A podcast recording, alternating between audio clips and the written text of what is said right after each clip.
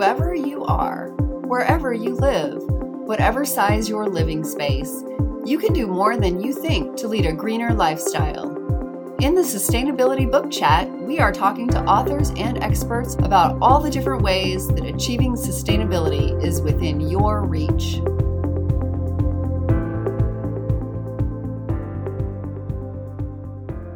Everyone, and welcome to today's episode. This is going to be a really interesting episode today. I am joined by Colleen Rapp, the author of Homestead Cows, the complete guide to raising healthy, happy cows. She's actually the co author along with her husband, Eric, and together they raise piney wood cattle on their farm in Kansas, as well as rabbits. Welcome to the show today. Thanks for having me this is going to be really interesting because I know so many people, including myself, you know, more than 20 years ago, I thought if I want milk on my farm, that I need to have cows. Right. And I, I just got the goats because I wanted to make chev because I uh-huh. did not realize that you can do a lot of the same things with dairy. Right. And so I know there are a lot of people who think, oh, I want cows. And so let's talk about that today. Okay. I know you're also a zookeeper and in a children's zoo in Kansas. And so right. you uh, get the opportunity to meet a lot of people who, as you just said before we went on the air, they don't know what they don't know, which I think is a wonderful background for an author to have. So tell us a little bit about what are some of the things that you find that a lot of people don't understand about cattle? Like, what is it that they don't know that they should know? You know, there are quite a few things, and that was one of the reasons we kind of went the direction we did it with the book, you know, because you don't know what you don't know. So we tried to like kind of go from a basic standpoint so that hopefully people could even know what questions to ask. Just a quick little story. Many years ago, here at the zoo, we were getting ready to do a milking demonstration with a cow, you know, that was lactating and everything. And a guest who had an infant with her couldn't believe that the cow had to have a calf before she could start producing milk.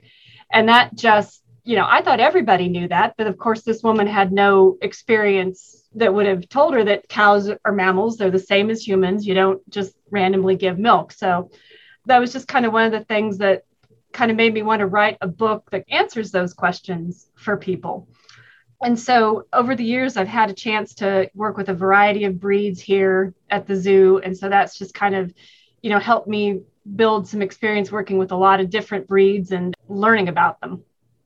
That is such a great point. You know when i was still new to goats i did not understand the first time somebody asked me the question how do you make the goat make milk yeah. Because i i was like you like i thought everybody knew that like this is the way it works with mammals. You have a baby and then your body makes milk right. to feed that baby. And right. the one phone call i will never forget was the woman who called me and said yeah i was thinking about nigerian dwarf goats but i wanted to know do they have to get pregnant first before you can milk them and I said, Well, yes, all mammals have to get pregnant before they will produce milk. Oh, no, they don't. No, I, they're not really dairy goats then. Okay, thank you. Bye.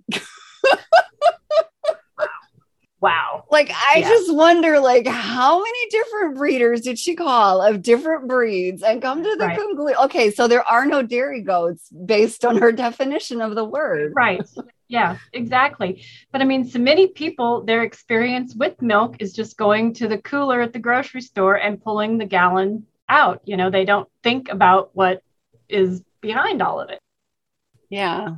So one of the things that I discovered in having cows, like we have 32 acres, which is a lot, but the barn is only about 100 yards from the house. Right. And I felt like we needed more room for cows because mm-hmm. cows produce wet manure which attracts right. flies. And going back to my childhood in Texas, my grandparents' ranch, my uncle's ranch, I don't remember flies being a problem, but they had like lots mm. of acres and the cows right. were like way out there. So people always find it shocking that it's not illegal to have any livestock in the city of Chicago, any livestock at all. really? And every time they try to pass a law to make it illegal, the chicken people come out and say, well, we already have all the, the laws we need.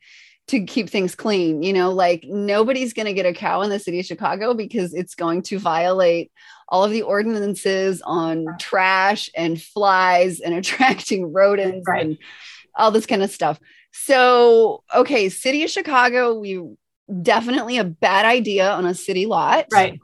What kind of land do people need to have before they start thinking about cows? Well, um, with cows being a bigger animal, obviously they need more room. And one of the rules of thumb is like an acre or two per cow. That can vary a lot, you know, with how much pasture you have or, you know, anything like that. So it's kind of hard, you know, to give an absolute. But a general rule of thumb, I probably wouldn't want to try to keep more than a couple of cows on on less than five or six acres and then of course there's always going to be variations to that. Space is really something that you kind of need to take into consideration. So cows are super adaptable and they can you know adapt to just about any circumstances but they do poop a little more. Yeah. One of the things i was grateful for is that we did have 32 acres of grass that they could eat and that's one of the things that i point out to people that cows eat a lot. So they do. If you don't have a lot of grass to feed them, you're going to have to buy hay. Right. Right. And cattle being ruminants, you know, forage is the biggest part of their diet. You know, they absolutely need that for everything to function well. So, you know, whether it's acreage or hay, I mean, we we buy hay for the winter because we like to let our pasture rest and recover through there. So we buy hay for the winter, but then they graze throughout the growing season. So forage, forage, forage. Yeah, exactly. When it comes to choosing a breed, um, I know you have piney woods, but why don't we just start with that? Why did you choose piney woods? You know, I just fell in love with them. I mean, there are so many cattle breeds that I really, really do like a lot. I worked with milking Devons. They're a great breed of cattle. They make great oxen, you know, good milkers. Guernseys, Brown Swiss, you know, a lot of really good cattle breeds, but there was just something about the piney woods that I fell in love with. I think I love the fact that they're so colorful. You know, I never know what color pattern we're going to get. And, you know, color, you don't eat that, you can't milk that. But for me, that just, just part of the fun is seeing what the calves look like. We really like their heat tolerance. They're a breed that was originally from the deep south, so they evolved to be very hardy, very parasite resistant, and very heat tolerant. And so our piney woods will be out grazing when it's 105 degrees, you know, in the blaring sun, while our neighbor cows, which are usually black Angus, are in the pond under the shade trees, you know, trying everything to escape the heat. And the piney was like, oh, is it warm? Okay, we don't really care. So that was a big plus for us with that particular breed. That's awesome. I am partial to heritage breeds myself. We had Irish Dexters mm-hmm. for seven or eight years. Right. And I just loved how adaptable they were. Mm-hmm. And they just did such a great job, you know, like yep. they would have their babies and nurse them and make them grow big and healthy on nothing but pasture. Yep. Which I really loved. Now, one mistake I made when choosing the Irish Dexter, I picked it because it was the smallest breed mm-hmm. on the conservancy list. And I thought, oh, well, I'm new, so I should get the smallest breed. Right. What I didn't realize until I had them for a few months was that yeah it really doesn't matter if it weighs 500 pounds or a thousand pounds. Like yeah. either one is going to outweigh me. Right. So let's just drop that flawed logic that i used. And um because i still hear other people say that oh we're going to get them because they're the smallest. And it's like uh, right. uh, yeah you know we're talking like five to 700 pounds here. Right. So other than that like what would be a good starter breed for somebody that has no experience with cattle? I think you want to look for a breed that's known for having a good disposition, especially if you're going to be milking them. You're going to spend a lot of time with that animal. So you want an animal that is going to be easygoing, You don't have to chase it. It won't run over you, that kind of thing. There are a lot of the breeds that are on the Livestock Conservancy's priority list that are known for being pretty easygoing. I know Dexters are one, Milking Devons are one. The Piney Woods we've had have been pretty easygoing. So that would be one of the first things I would advise somebody is to just be honest with your experience level and try to find a breed and then from there find a breeder who has well behaved cattle you know somebody who works with them enough that they can tell you oh susie she's an easygoing cow. She'll be great for you lulu you don't want her. She's a, a little goofy. Somebody who can really kind of tell you about their individuals. That is such wonderful advice because the first time we got two irish dexter heifers we bought them from this very old couple. The mm-hmm. woman had had breast cancer for the last couple years. The husband was not in good health either. And so these two heifers had had zero attention from the time they were born. Right. Nobody's fault, you know? No, it's just yeah. reality. Right. And it was just, it was an absolute nightmare. Like, mm-hmm. I could tell you so many stories. It was like a real life rodeo. Right you know every time we wanted to do something and i it ultimately ended like with a cow like dragging my son across the pasture because he got wrapped up with a rope oh, and yeah. like i thought he was dead and i'm like this oh no we can't do this we have to sell these cows somebody is going to get seriously injured if not killed but I wanted more. So after a couple of years, I started looking for more. And then I was asking people, I was like, how friendly are your cows? Can you right. send me a picture of you petting this cow? that they did, you know, I found this really nice lady in Missouri who she's out there with her cows every day and she sent me pictures yeah. of her petting her cows and I'm like, right. okay, I will buy those two cows. right. Yeah, it worked better. Oh yes, much better. Yeah. They were very much easier to handle. Yeah. Um, I mean, those those first two cows were practically feral. Yeah, they were. I'm sure that they were because, you know, calves that haven't seen people or, you know, been around their moms when their moms have, you know, interacted with people, they don't know what those strange two legged creatures are. And they're like, nope. Yeah. I think like a lot of people, I thought, oh, this is going to be lovely. We're just going to walk out there. We're just going to milk them, you yeah. know? yeah. Yeah. It's Did not, not so easy. Nope. Mm-mm. Nope. No. And if milking is in your game plan, you know, ask people, do they milk them? Have they ever milked them? Because, you know, I, I think a lot of an animal's disposition is inherited, whether it's genetic or whether they just learn by being around a mom who does things calmly. Mm-hmm. It goes a long way towards, you know, having a well behaved animal. Yeah. So if somebody wants cattle, what do they need in terms of housing? Depending on your climate, cattle are usually really really hardy. In the winter, with our piney woods, we have sheds for them that they can get out of the weather. And most of the time, unless it's like driving snow, you know, super wind chill, they just bed down out in the hay and they handle it pretty well. If they have a chance to adapt to your weather, like don't bring a cow from Florida to Montana in December. They're not going to have the time to adapt but if they can get out of the worst of the elements, they don't need anything special. A three sided shed, a good thick stand of timber. One of the worst weather combinations for cattle or any animal really is for it to be wet and cold. Most of the time, if they're dry, they can handle, you know, sub zero temperatures. But it's like a freezing rain or something, and that hair gets wet, it can't insulate them. So if you live in a region where you're prone to having freezing rain, which in Kansas, we get freezing rain and ice more often than we get true snow. So it is helpful to have a roof or something that they can stay dry in. And, you know, like I was saying, our piney woods, we really don't have to do anything with them in the summer extremes. They handle that pretty well. But again, shade, access to fresh water, you know, goes a long way. But cattle are pretty hardy. Okay. And then um, I, the next question I was going to ask you was about fencing for cattle. Um, oh, yeah. I recently got a question from somebody with uh, who wanted to get goats. She's like, "Do I really have to have fencing? Won't they just stay in my yard?" um, no, I no.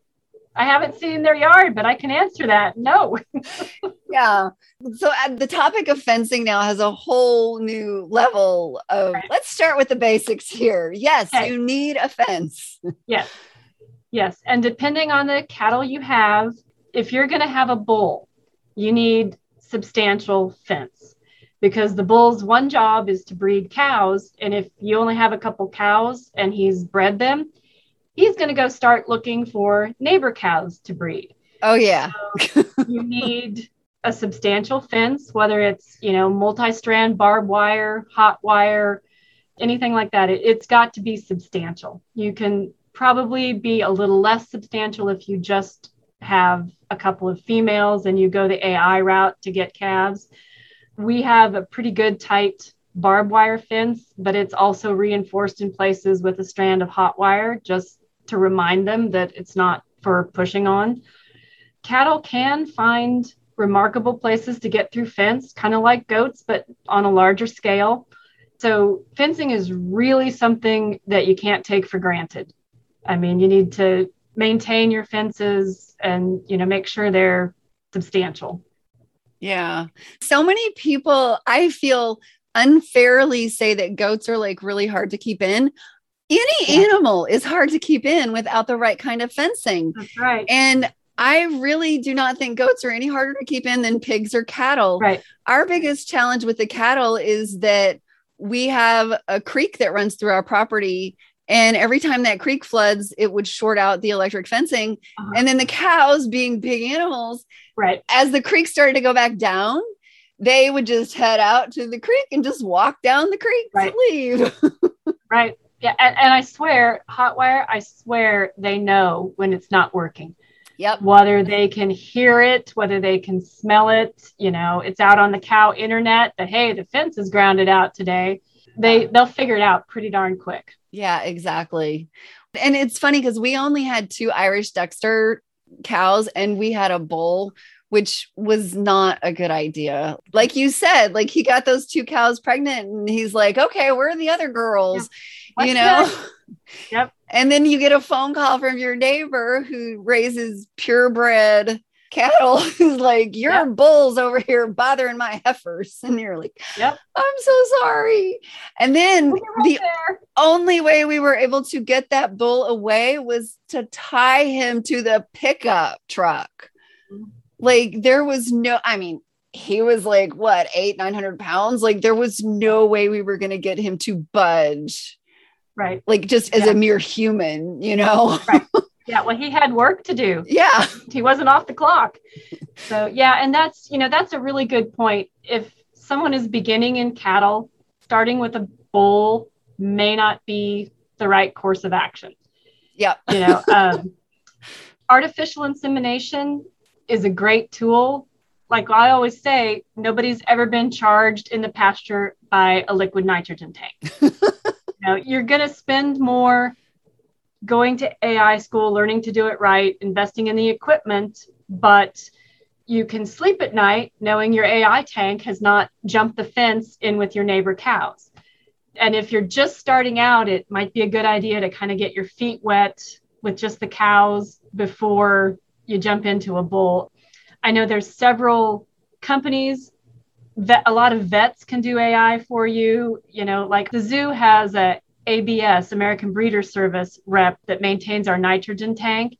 You know, she AIs. So there's people that can do it for you if you want to try to go that way. It's a lot easier starting out. It'll cost a little bit more, but you know, it, it can definitely be worth it in the long run. Yeah. And if you've only got two or three cows, I think if you add up the cost of like buying the bull, Absolutely. feeding the bull, and yep. everything, it really isn't going to cost you more. Yeah, no, it doesn't pencil out. Yeah. Because he's going to breed, you know, in two days out of 365, he's done his job. So you're feeding him for 363 days. He's not working. Yeah. So the AI actually turns out to be a really good deal for people that don't have very many cattle. Right. And with the internet, you can always find somebody who probably has had their bull collected of your breed. You know, I know you can find Dexter semen, you can find Piney Woods semen. You know, it's out there for whatever breed you decide to go with. So it's definitely worth looking into. So, what are some of the just final thoughts in terms of common beginner mistakes that people have made, other than the ones I've already mentioned that I made? Don't buy a bull. yeah, I think maybe underestimating the space that they need or how big they are, especially if you you know had any experience with smaller livestock it's easy to underestimate just how much space they take up and how much they'll need to eat. That is one advantage to the smaller breeds is that they wind up generally eating a lot less than some of your larger breeds. So they they can be a lot more efficient that way. But i think another piece of advice i might give although i didn't do this i fell in love with a breed and then you know that was it that was Piney Woods were the only one for me. But be open minded. You know, maybe you love a breed, but maybe they're not as easily available in your area. There's no harm in getting some starter animals, you know, maybe some crossbred cattle or something, get some experience, and then maybe step into a, a heritage breed or a, a conservation breed once you've kind of got your feet wet. So there's nothing wrong with considering to do that. I love cows and I would never try to talk anybody out of getting cows, but you know, just kind of do some homework. That's one of the the things kind of behind our book is we wanted to give people just you know some information that they might not have thought of before getting into it. So kind of do your research, you know, and everything like that before you start out. Okay, great. Those are some really good tips. It's been a while since we got our cattle and so this was a lovely trip down memory lane for me in terms of, yeah, don't make all these mistakes we did. Yep. Thank you so much for joining us oh, today. I think welcome. a lot of people are going to find this really helpful. I want to be as helpful to people getting started as possible. So we can always be emailed or contacted on Facebook if people have questions that you know we might not have addressed in the book or anything like that. And your website is rareharebarn.com, right? Yep. And that's our Facebook page as well. So stop by, check us out. Okay, great. Thanks so much. Thank you for having me. I appreciate it. And that's it for today's episode. You can find show notes at thriftyhomesteader.com slash book chat, as well as a transcript. If you haven't already done so, be sure to subscribe so you don't miss any future episodes. You can also find Thrifty Homesteader on Facebook, Instagram, and Pinterest. See you next week on Sustainability Book Chat.